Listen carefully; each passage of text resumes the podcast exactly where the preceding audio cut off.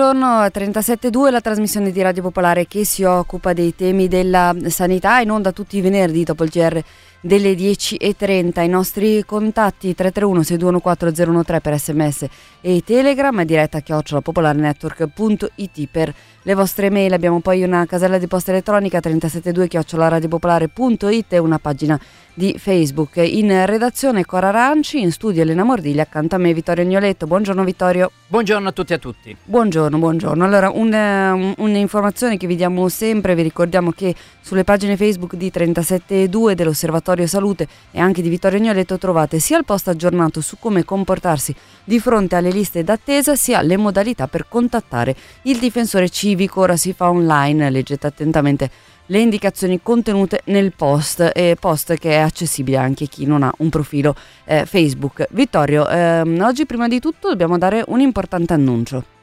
Dobbiamo ricordare un'importante scadenza. Sani come un pesce, il Servizio Sanitario Nazionale un bene irrinunciabile. Segnatevi tutti sull'agenda. 1 aprile 2023 dalle 15 alle 18 in piazza a Milano.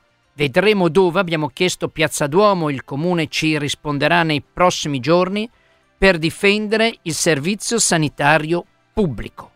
La manifestazione è organizzata in previsione del 7 aprile, giornata mondiale di lotta per il diritto alla salute indetta dall'OMS.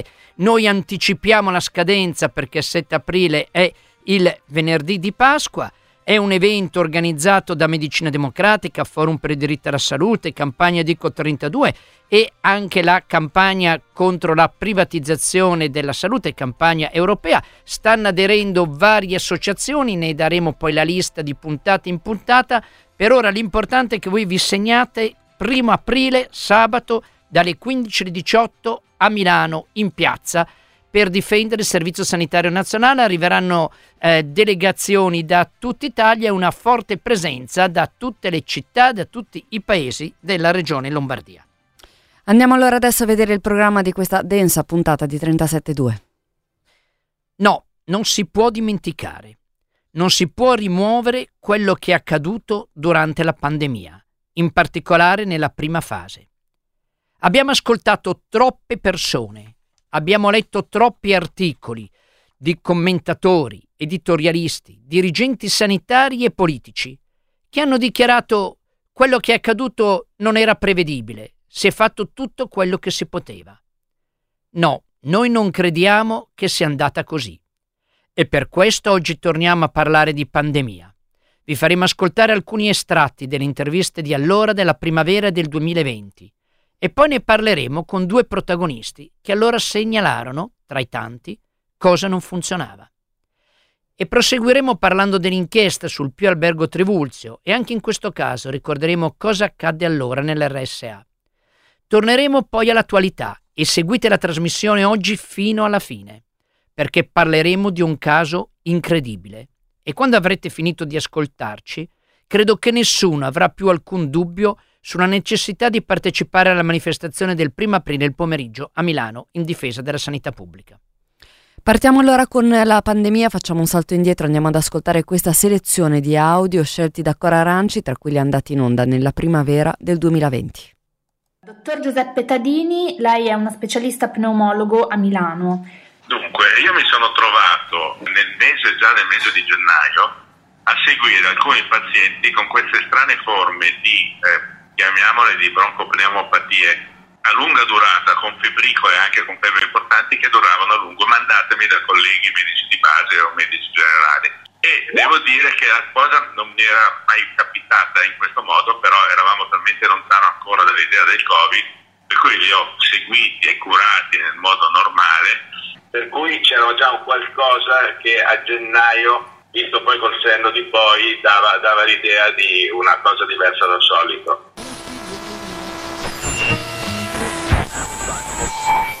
tutta la provincia di Bergamo, dalla parte mia verso il lago Iseo della Val Calepio, sia per la Val Seriana, tanta gente è rimasta a casa senza nessun supporto domiciliare. Lei è un medico in provincia di Bergamo, dal suo punto di vista quali sono le criticità nella gestione dell'emergenza nel suo territorio, nella sua provincia?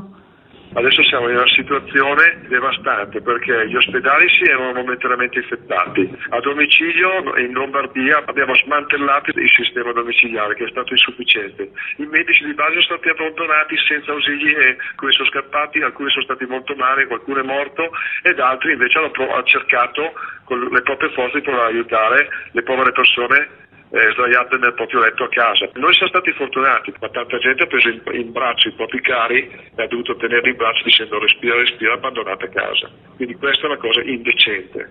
Tamponi, neanche a parlarne. Io non ho ancora avuto nessuna possibilità di fare né fare il tampone né fare un serologico e sono incazzato tantissimo perché penso che la gente che viene, a cui viene fatto quasi mobbing per tornare a lavorare vada a lavorare e quindi essere potenzialmente una bomba per i suoi colleghi di lavoro o quant'altro e quindi con la grossa paura che riparta tutta la pandemia ancora in senso forte nella Bergamasca, nella Bresciana e nelle nostre zone. È la cassiera che ha gli stessi problemi, è l'operaio che va in azienda che ha gli stessi problemi.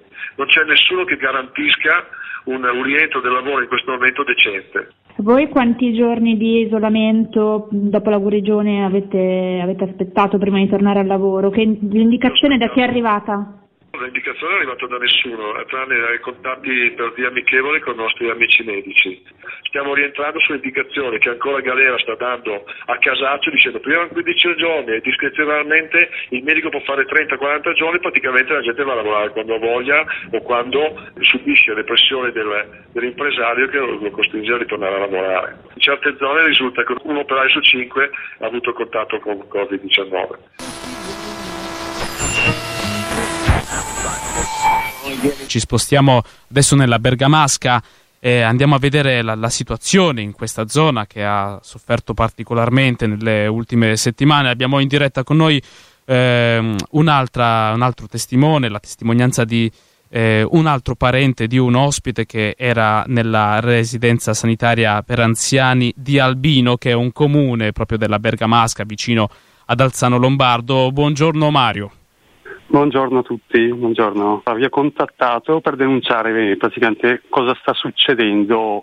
Io parlo nello specifico della casa albergo al Zalbino, provincia di Bergamo. Però da quel che mi risulta sta accadendo un po' in parecchie case albergo qui della provincia ovvero che stanno aprendo dei, dei reparti, diciamo, dei piani, stanno accogliendo persone affette da Covid sui vari, per chi ha la possibilità, sui piani della struttura.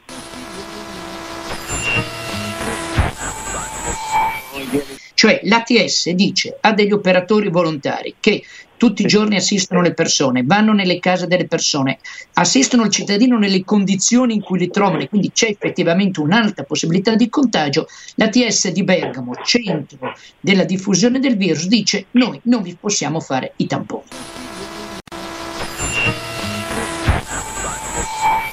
Abbiamo ricevuto una segnalazione che io riassumo e che poi siamo andati anche a verificare. La storia questa.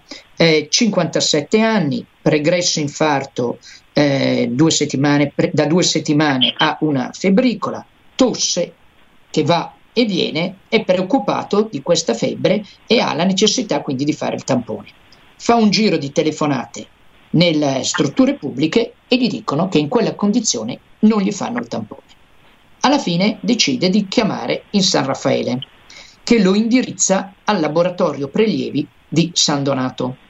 Siamo ai primi di aprile. Si presenta al, all'ambulatorio e fa l'esame. Il problema qual è? Che paga per fare il tampone 332 euro.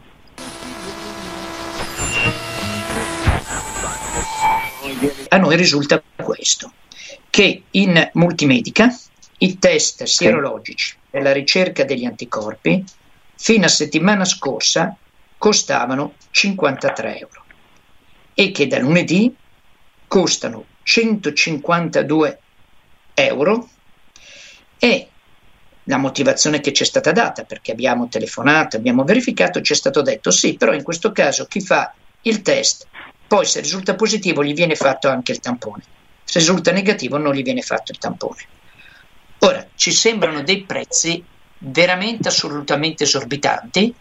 La nostra impressione è che con le sciagurate delibere della Regione Lombardia, che sostanzialmente lascia agli ambulatori privati lo spazio per fare i test e non li fa a tante altre persone, abbiamo migliaia di persone a casa che aspettano test e tampone, se si è aperto un mercato privato enorme dentro il quale alcune strutture, tra cui Multimedica, se ne stanno approfittando. Allora, è, è, avvenuto che in Brianza, quindi eh, in provincia di Monza e Brianza e Lombardia, abbiamo ricevuto alcune segnalazioni a partire dalla Brianza di una eh, fondazione, tale Fondazione Armonia, che eh, dal mese di novembre si era messa a fare test antigenici rapidi in modalità drive-thru, eh, nasali sierologici, autorizzati e patrocinati dai comuni eh, a disposizione dei cittadini residenti proponendo tariffe apparentemente molto convenienti per usare, insomma, mettendoli tra virgolette, di 15 euro per i residenti, di 35 euro per chi veniva da fuori. Il punto è che eh, chi ci ha segnalato questa, questa, questa fondazione eh, e noi con loro era rimasto un po' come dire, perplesso del fatto che una fondazione, quindi una, una, un, un, soggetto che da codice civile dovrebbe occuparsi di eh, dire, atti di beneficenza o comunque di liberalità e scopi di eh, oggetti sociali di quella natura avesse definito sul proprio sito core business quello dei tamponi rapidi. E quindi incuriositi da, questa, da questo modo di esprimersi abbiamo sostanzialmente scoperto che questa fondazione era nata il 3 novembre nonostante a noi avessero dichiarato di essere nati nel 2018 apparentemente con altri scopi e, invece insomma, era, era, appena nata casualmente lo stesso giorno in cui la giunta regionale lombarda guidata da Silvio Fontana aveva fornito le indicazioni per l'utilizzo dei test antigenici rapidi al di fuori del sistema sanitario regionale. I soci fondatori della, della fondazione sono sei, tra questi eh, il vicepresidente è un personaggio pubblico, si chiama Rosario Mancino ed è, è coordinatore provinciale di Fratelli d'Italia per la circoscrizione di Monza e Brianza.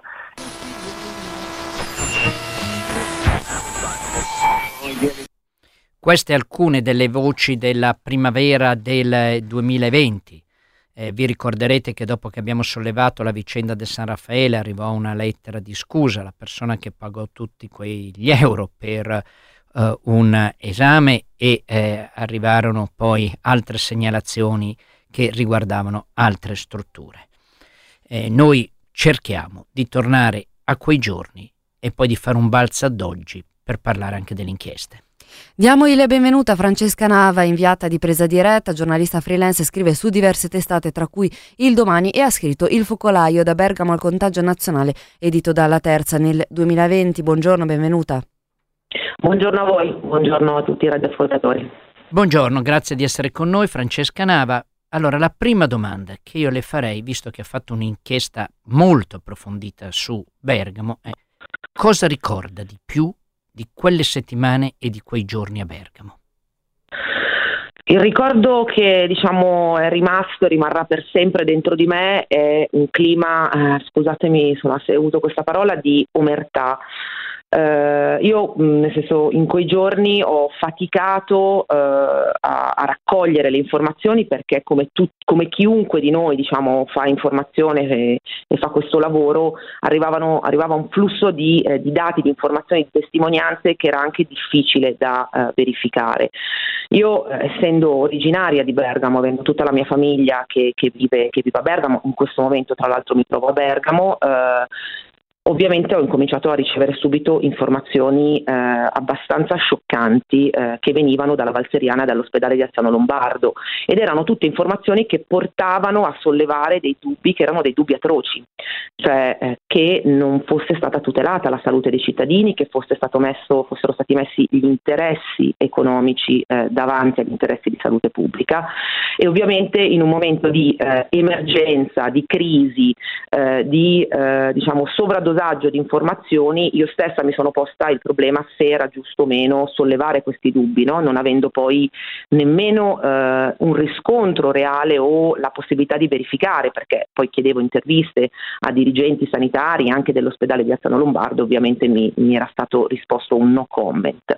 Per cui il ricordo che ho era eh, sicuramente un ricordo diciamo, di grande dolore, perché anche la mia famiglia è stata toccata personalmente eh, da, questa, da, questa, tragedia. Eh, lo racconto anche nel libro Il focolaio, insomma, abbiamo perso un, parente, insomma, un uomo giovane, padre di tre figli, morto il giorno della festa del papà, morto sul lavoro di fatto perché lui lavorava, faceva l'autotrasportatore e non era stato diciamo, tutelato e avvisato, quindi è salito su un camion dove era salita un'altra persona eh, con una polmonite, poi ricoverata eh, e morta. Eh, una delle tantissime storie no, che, che, che, noi abbiamo raccontato, che voi avete raccontato di quei giorni drammatici eh, e ho faticato a, a, mettere insieme queste informazioni, soprattutto eh, ho, ho, atteso un paio di settimane prima di uscire con anche la, la prima, il primo articolo denuncia, che non voleva puntare il dito per forza contro qualcuno o contro un sistema, ma voleva semplicemente portare a una riflessione, cioè Codogno non era la Valseriana, Alzano Lombardo e Membro non erano il Lodigiano. E, e secondo me eh, quello che un po' è mancato, diciamo, soprattutto all'inizio, eh, io lo dico perché avevo mh, diciamo, il vantaggio, essendo bergamasca e avendo anche fonti di prima mano, di avere un quadro eh, anche più da vicino. Io ehm, vivo e lavoro a Roma, ovviamente eh, la mia famiglia vive a Bergamo, sono sempre in contatto con la mia famiglia, spessissimo sono a Bergamo, ma ovviamente essendo cresciuta a Bergamo ho anche una conoscenza anche della, della composizione no, economica eh, eh, diciamo industriale di quest'area. Quindi secondo me andava, andava, evidenziato anche questo punto, che poi oggi leggendo le carte assolutamente ne, troviamo un riscontro no, eh, assolutamente cristallino. Se poi questo sia, eh, si configurerà come un, un reato, questo ovviamente dovranno deciderlo dei giudici, perché lo ricordiamo, siamo nella fase ancora di un procedimento penale. Non sappiamo se questo si trasformerà in un processo, se ci saranno dei rinvii a giudizio, eh, ma sicuramente la componente economica, produttiva, industriale della Val Seriana, che lo ricordiamo è la culla industriale della, della Lombardia, eh, parliamo di un'area eh, di un centinaio meno 100.000 abitanti con circa 2.600 fabbriche, 6.000 aziende di servizi, eh, dove di fatto non c'è mai stata una, una fase 1. Eh, le, le, fabbriche non sono mai state veramente chiuse, lo ricordiamo col DPCM Chiudi Italia del 21 marzo, cioè un mese dopo la prima ecco. diagnosi Covid della Bergamasca è stato emanato il DPCM per chiudere le, eh, le attività non essenziali, che poi con il meccanismo del silenzio assenso delle deroghe prefettizie di fatto tutti potevano andare in deroga e rimanere aperti, stato, ma questo è stato anche eh, diciamo, ampiamente documentato da, da, studi che hanno certificato come di fatto eh, in Lombardia non ci, non ci, sia mai stata una vera fase 1 di chiusura delle fabbriche, ma anche delle attività non essenziali. Ci sono state situazioni paradossali per cui eh, fabbriche di giocattolini, fabbriche di occhiali, di cosmetici hanno comunque continuato a produrre in deroga proprio perché si, si agganciavano a una filiera essenziale. Questo eh, diciamo, non solo è un fatto, ecco. ma oggi è un fatto anche le pressioni che ci sono state da parte del mondo industriale sulla politica. Pressioni che io dico anche legittime perché non avevano i dati, la politica i dati ce li aveva. Ecco, eh, io dico la mia. La mia impressione è che siamo di fronte al modo con cui i media trattano questa inchiesta, quello che io chiamo un fuoco di paglia. Fanno una grande fiammata, grandi articoli, intercettazioni, chat e poi però c'è sempre l'articolo dell'editorialista, dell'esperto, del commentatore che dice sì va bene è successo questo, ma non si poteva fare altro, non ci sono responsabilità. L'idea è che il sistema, che è stato colpito in diversi aspe- punti, perché sono stati indagati personaggi politici che fanno riferimento praticamente a tutto l'arco costituzionale, tenda automaticamente a difendersi. Ecco, qual è la sua impressione? Parliamo delle carte adesso e delle contestazioni concrete che vengono fatte. Abbiamo un paio di minuti, però mi sembra molto importante affrontare con lei questo tema che ha scritto tanto. Lei tocca un punto nevralgico che eh, tra l'altro mi ha fatto anche eh, inviperire, posso, posso usare anche questa parola. Eh, vi faccio un esempio plastico. Mm, ieri il Corriere della Sera, della Sera, e diversi giornali sono usciti con la notizia, notizia di archiviazione eh, di eh, indagini ehm, nei confronti di eh, Conte, Speranza, Di Maio, la Morgese, una serie di ministri, eh, collegandola con l'inchiesta Covid di Bergamo. Eh, questo secondo me è stato anche un po' un esempio plastico anche di, questa, mh, mm, diciamo, di questo clima che c'è. Uno perché questa archiviazione, che probabilmente farà anche giurisprudenza, però nulla a che vedere con l'inchiesta di Bergamo. Parliamo di un'archiviazione di eh, due anni fa, del maggio 2021, che nasce da esposti in ordine sparso non di familiari delle vittime Covid, ma di eh, da associazioni di consumatori a eh, i gilet arancioni, Pappalardo, negazionisti, movimento rivoluzionario fiscale, che chiedevano di indagare non per le mancate chiusure, ma chiedevano di indagare per le eccessive chiusure, quindi esattamente eh, per il motivo opposto, con denunce fantasiose, cioè chiedevano di indagare sulla pandemia come piano segreto per sovvertire l'ordine mondiale, di indagare sulla connessione tra le mancate scorte e il riscatto pagato per, per liberare Silvia Romano. Ecco, quello che voglio dire è eh, questo è un esempio di quello che sta succedendo. Io ho partecipato a molti. Mi scusi, mi scusi, lei ci sta, mi scusi, lei ci sta dicendo sì. che la decisione del Tribunale dei Ministri di archiviare non è relativa all'inchiesta della Procura di Bergamo sui ministri. No, no. no Guardi che questa no. è una notizia incredibibile, eh, perché no, tutti continuano a dare quella notizia lì. No, ma questo, questo, questa è una cosa che io la ritengo scandalosa. Allora, che la notizia che è stata data ieri eh, ha creato eh, veramente ha voluto confondere le carte perché sicuramente eh, è un'archiviazione basata su eh, esposti che hanno al centro no? il reato, la fattispecie di reato di epidemia colposa. E infatti i giudici che archiviano e archiviano nel maggio del 2021. Questa è una notizia che io ho dato e tutti quanti abbiamo dato del maggio del 2021 sulla base di esposti fatti a partire dal 28 marzo 2020. Cioè. Francesca Nava, guardi, eh, la, la, devo, la devo, interrompere perché eh, no, non possiamo interrompere qui la nostra, la nostra, chiacchierata e quindi le chiederei a questo punto di rimanere in attesa, eh, insomma, gentilmente, mi dispiace, abbiamo un blocco pubblicitario e riprendiamo subito dopo perché insomma non possiamo, non possiamo perdere questa parte, quindi tra pochissimo torniamo a parlare con Francesca Nava. 372 Radio Popolare, stiamo parlando qui in studio con Francesca Nava, inviata di Presa Diretta, giornalista freelance, autrice di Il Focolaio. Eh, torniamo, torniamo in onda, Vittorio. Sì, quindi grazie moltissimo di averci ascoltato, ci scusiamo per la pausa. Allora, quanto abbiamo capito, l'archiviazione del Tribunale dei Ministri non riguarda quanto sta facendo la Procura di Bergamo adesso. La Procura di Bergamo ha chiesto di indagare i ministri e eh, questo dovrà ancora essere discusso al Tribunale dei Ministri. Giusto? È così? E qual è a questo punto il punto eh, relativamente all'inchiesta? È giusta l'interpretazione che davo dei giornali che cercano in qualche modo di dire sì, vabbè, è accaduto questo, però in fondo non si sapeva nessuna responsabilità? È giusto e, e, ce lo dimostra appunto la notizia di, di, di ieri, no? di questa archiviazione che viene collegata al, all'inchiesta di Bergamo, non è collegata, eh, poi possiamo dire farà giurisprudenza, probabilmente farà giurisprudenza, ma i presupposti sono molto diversi. L'inchiesta di Bergamo, il fascicolo, viene aperto il 28 aprile del 2020 sulla base di decine, decine se non centinaia di esposti di familiari di vittime Covid che sono morti nell'area eh, della Lombardia col più alto incremento di mortalità al mondo, la bergamasca più 564%, un eccesso di mortalità da Covid di 6.200 persone in meno di due mesi. Queste sono le motivazioni. L'archiviazione di cui dà, dà conto la stampa, vari giornali ieri, è un'archiviazione che nasce da tutt'altri presupposti, soprattutto di negazionisti. Detto questo, ehm, quello che dicono i, i giudici in questa archiviazione è sicuramente interessante perché entra nel merito giurisprudenziale della difficoltà a eh, configurare la fattispecie di reato di epidemia colposa. Perché? Cercherò di spiegarlo, spero di riuscire a essere chiara.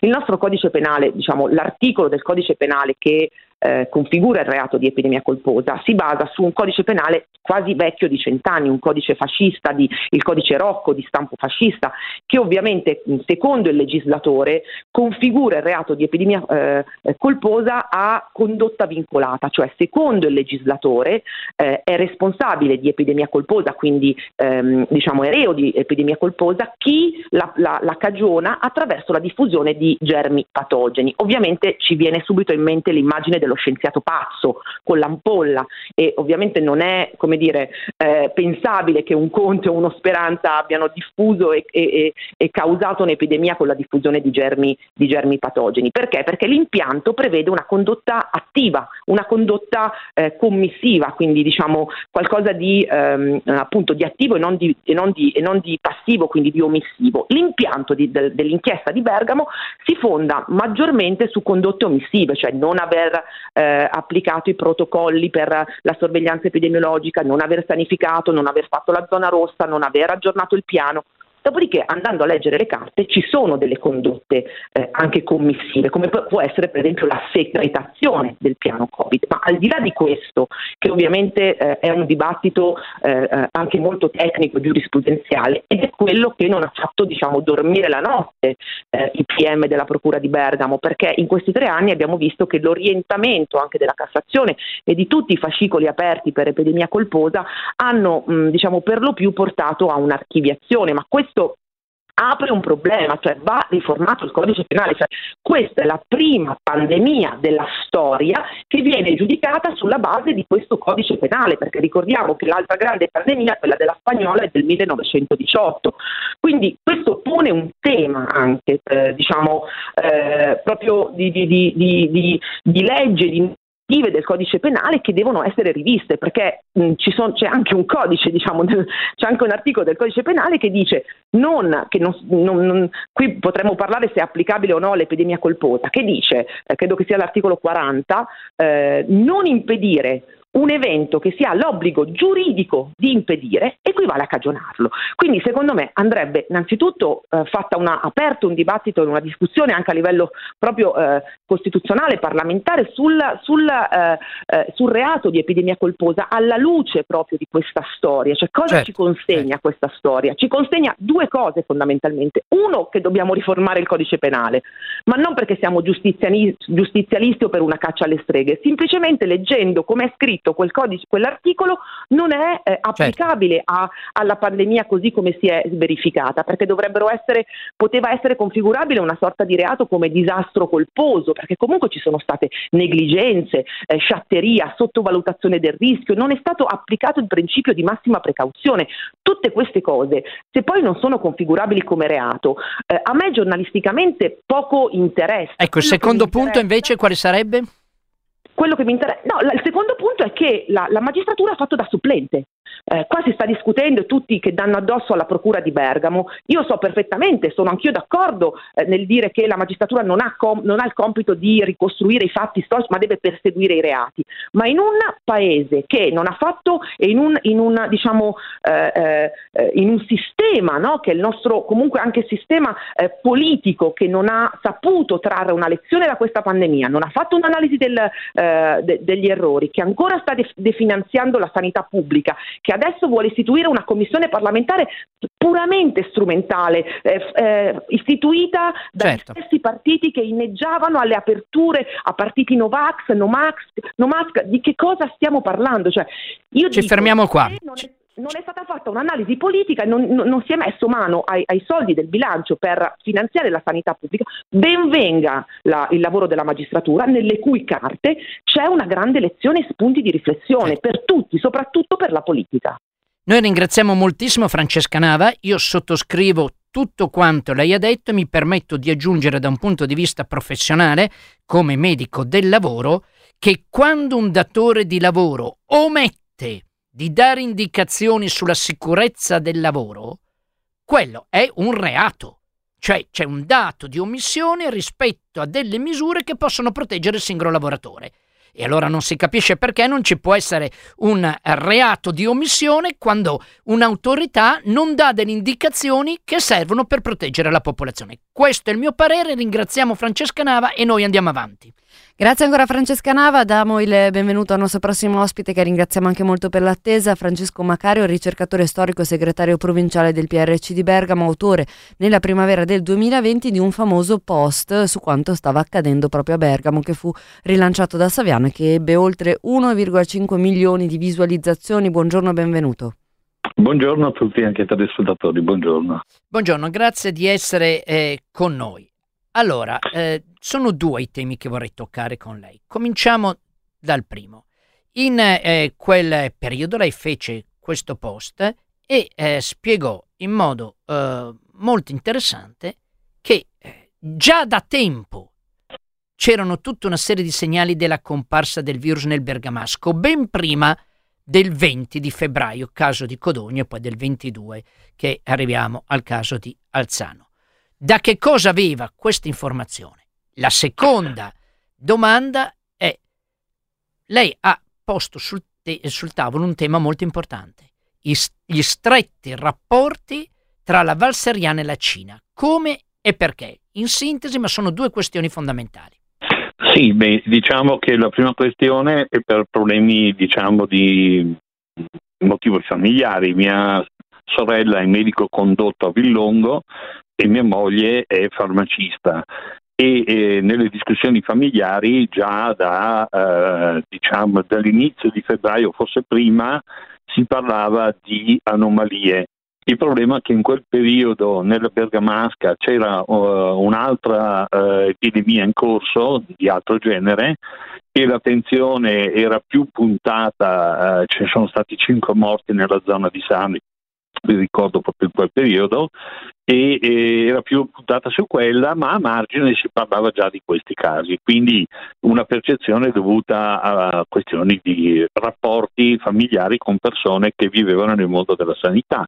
E anche nelle WhatsApp dei medici c'erano scambi, mia sorella mi ha fatto vedere, continui, ho un paziente strano, ho una situazione anomala, però ehm, diciamo che l'attenzione era puntata all'altra epidemia che era in corso e quindi è stato un po' sottovalutato anche in maniera comprensibile perché naturalmente stavano morendo per altre ragioni delle persone.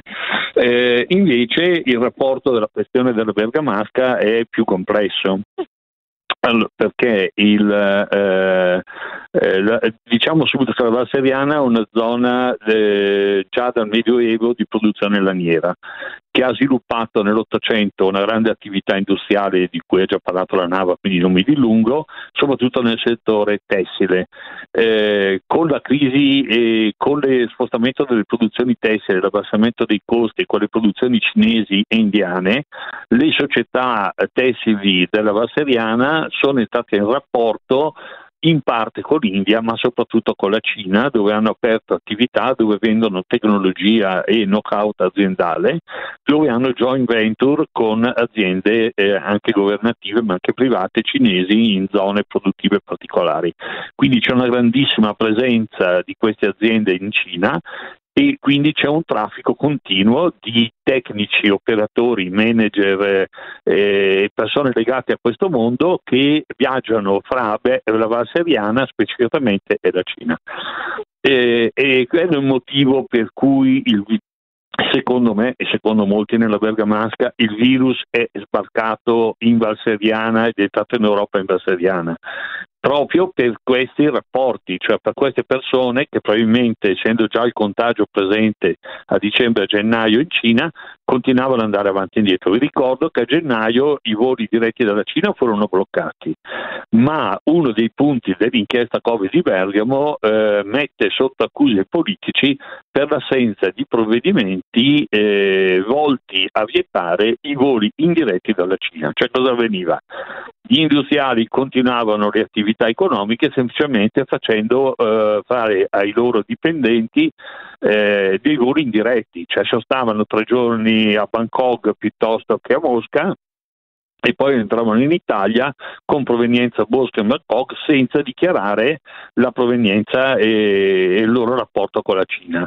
Attenzione, perché questo è un punto fondamentale, perché la Regione Lombardia aveva stabilito che andavano tamponate solo le persone in quella fase lì che avevano stati in Cina o avevano avuto rapporti con persone che venivano dalla Cina, ma questi non dichiaravano di venire dalla Cina, dichiaravano di venire da Bangkok o da Mosca e nessuno aveva la percezione che queste persone, anche uno che incontrava uno di questi, non, non è che gli diceva sono stato in Cina ovviamente. Quindi eh, il, il virus si è propagata così.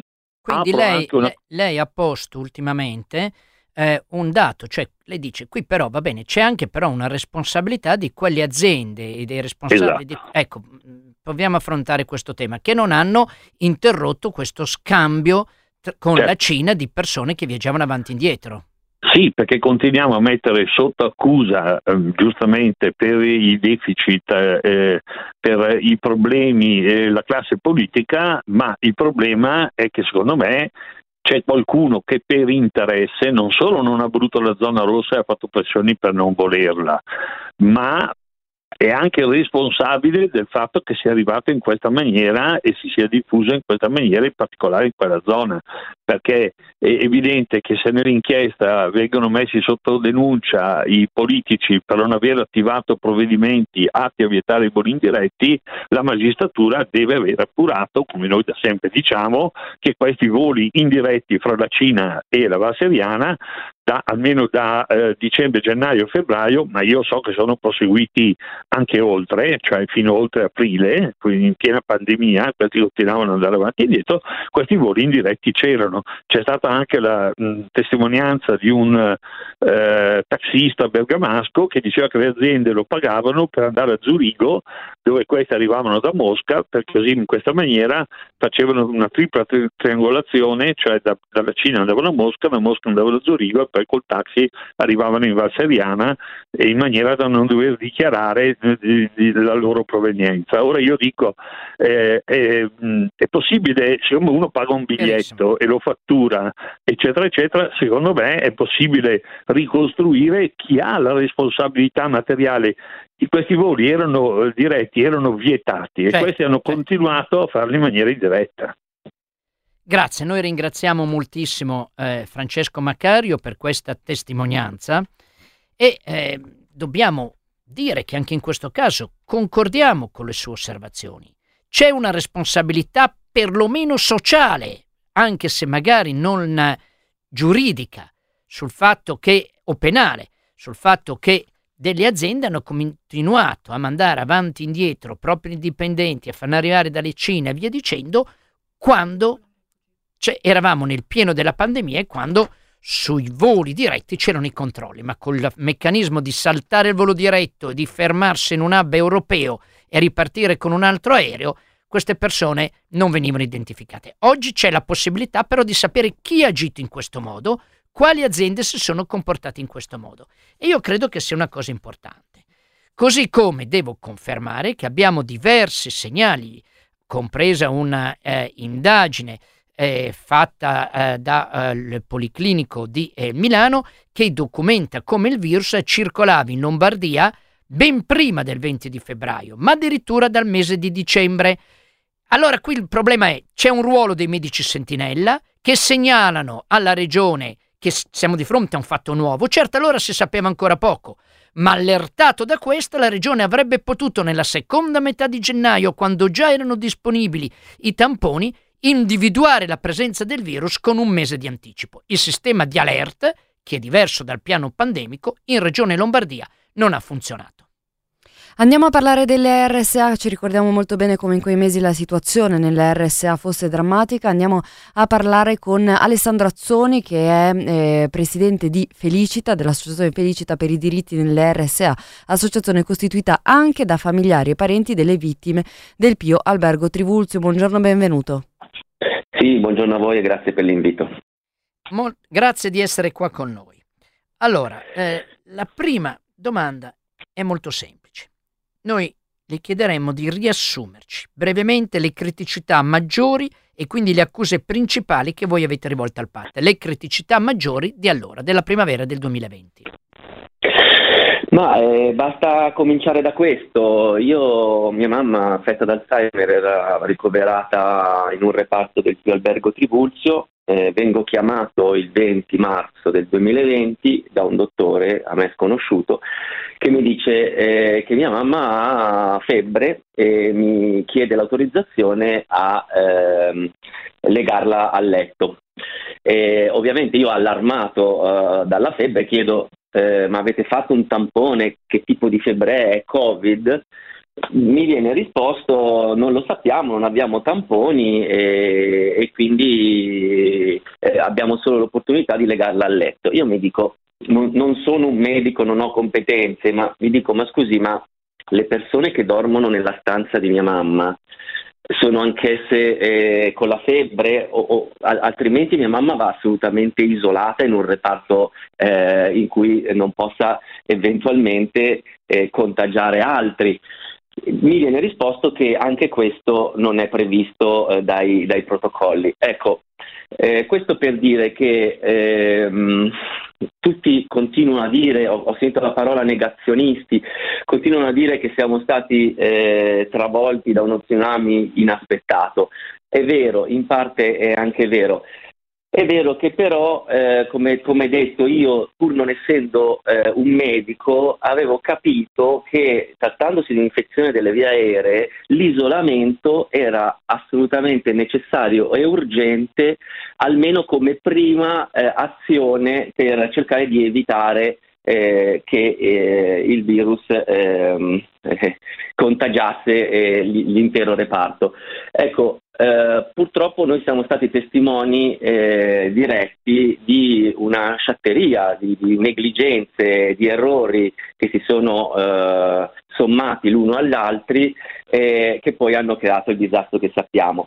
Se vogliamo elencarli, eh, ovviamente partiamo dal mancato isolamento dei casi sintomatici in assenza dei tamponi, eh, vogliamo ricorda- ricordare il divieto di uso di mascherine che sembrava eh, che potessero eh, allarmare gli ospiti, divieto che è arrivato fino al 25 di marzo con eh, minacce e sanzioni disciplinari ai eh, lavoratori e lavoratrici che le portavano eh, da casa. Addirittura in alcuni reparti gli infermieri autonomamente avevano deciso di alimentare i pazienti, gli ospiti direttamente nelle proprie stanze per evitare il eh, contagio, eh, che potesse avvenire il contagio nell'area eh, centrale del refettorio. Ecco, sono stati sottoposti a provvedimenti disciplinari per avere fatto questa scelta. Quindi stiamo parlando di eh, una eh, quantomeno una sottovalutazione gravissima da parte della dirigenza di quello che stava succedendo.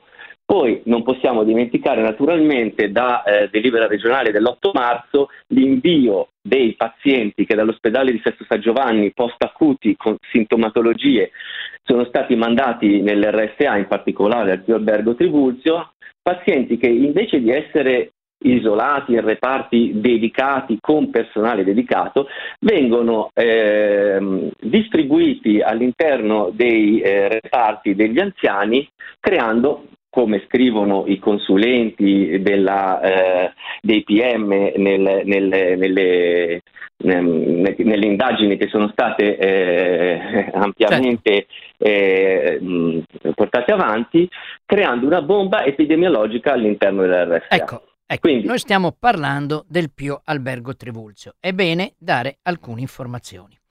Il Pio Albergo Trivulzio ha un presidente che è scelto dal eh, sindaco di Milano. Ha poi un consiglio di indirizzo che è composto da cinque persone, tre di nomina del comune di Milano e due di Regione Lombardia. E a Regione Lombardia spetta la nomina del direttore generale. Quindi è chiaro che quando si solleva un problema di responsabilità del PAPT, eh, ci si va a scontrare con ambedue queste istituzioni. Credo che sia corretto dirlo, spiegare quella che è la situazione. Allora, adesso io le chiedo eh, in due minuti, perché questo è il tempo che abbiamo, di riassumere qual è la questione legale, a che punto siamo del processo. Io ho ascoltato mm, con molta attenzione le parole di Francesca Nava che ben ha spiegato le difficoltà eh, del procedimento penale italiano in merito alla epidemia colposa, perché qui eh, ad oggi l'unico indagato è il direttore Giuseppe Calicchio per omicidio colposo ed epidemia colposa. A tre anni dai fatti eh, il vero e proprio procedimento penale non è iniziato, poiché eh, purtroppo, nonostante le evidenze emerse dalle indagini, i PM di Milano hanno valutato che eh, non riuscirebbero in fase di giudizio a dimostrare, oltre ogni eh, ragionevole dubbio, il nesso di causalità tra eh, le morti e chi le ha eh, causate. Proprio come ha spiegato molto bene Francesca Nava che mi ha preceduto. Oggi ci troviamo eh, nell'assenza totale di un supporto delle istituzioni, anzi direi che riprendo la parola di omertà o negazione di quello che è successo, a lottare quali familiari delle vittime eh, per fare in modo di arrivare a far luce in un procedimento penale su quanto è successo.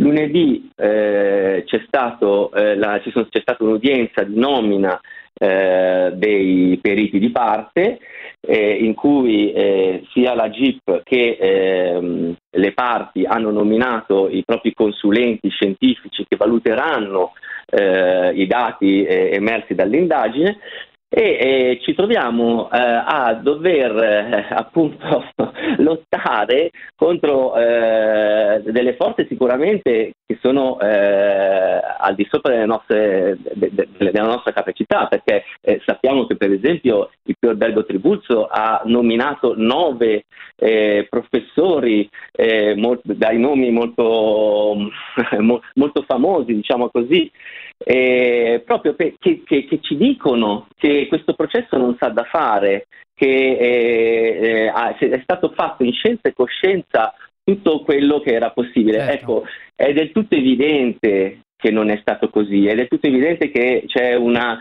eh, intenzione di eh, andare ad archiviare eh, perché eh, pare che a, a, a, nulla, a nessuno interessi capire ecco, quello noi, che è successo. Noi invece continueremo a eh, seguire la vostra attività come eh, associazione.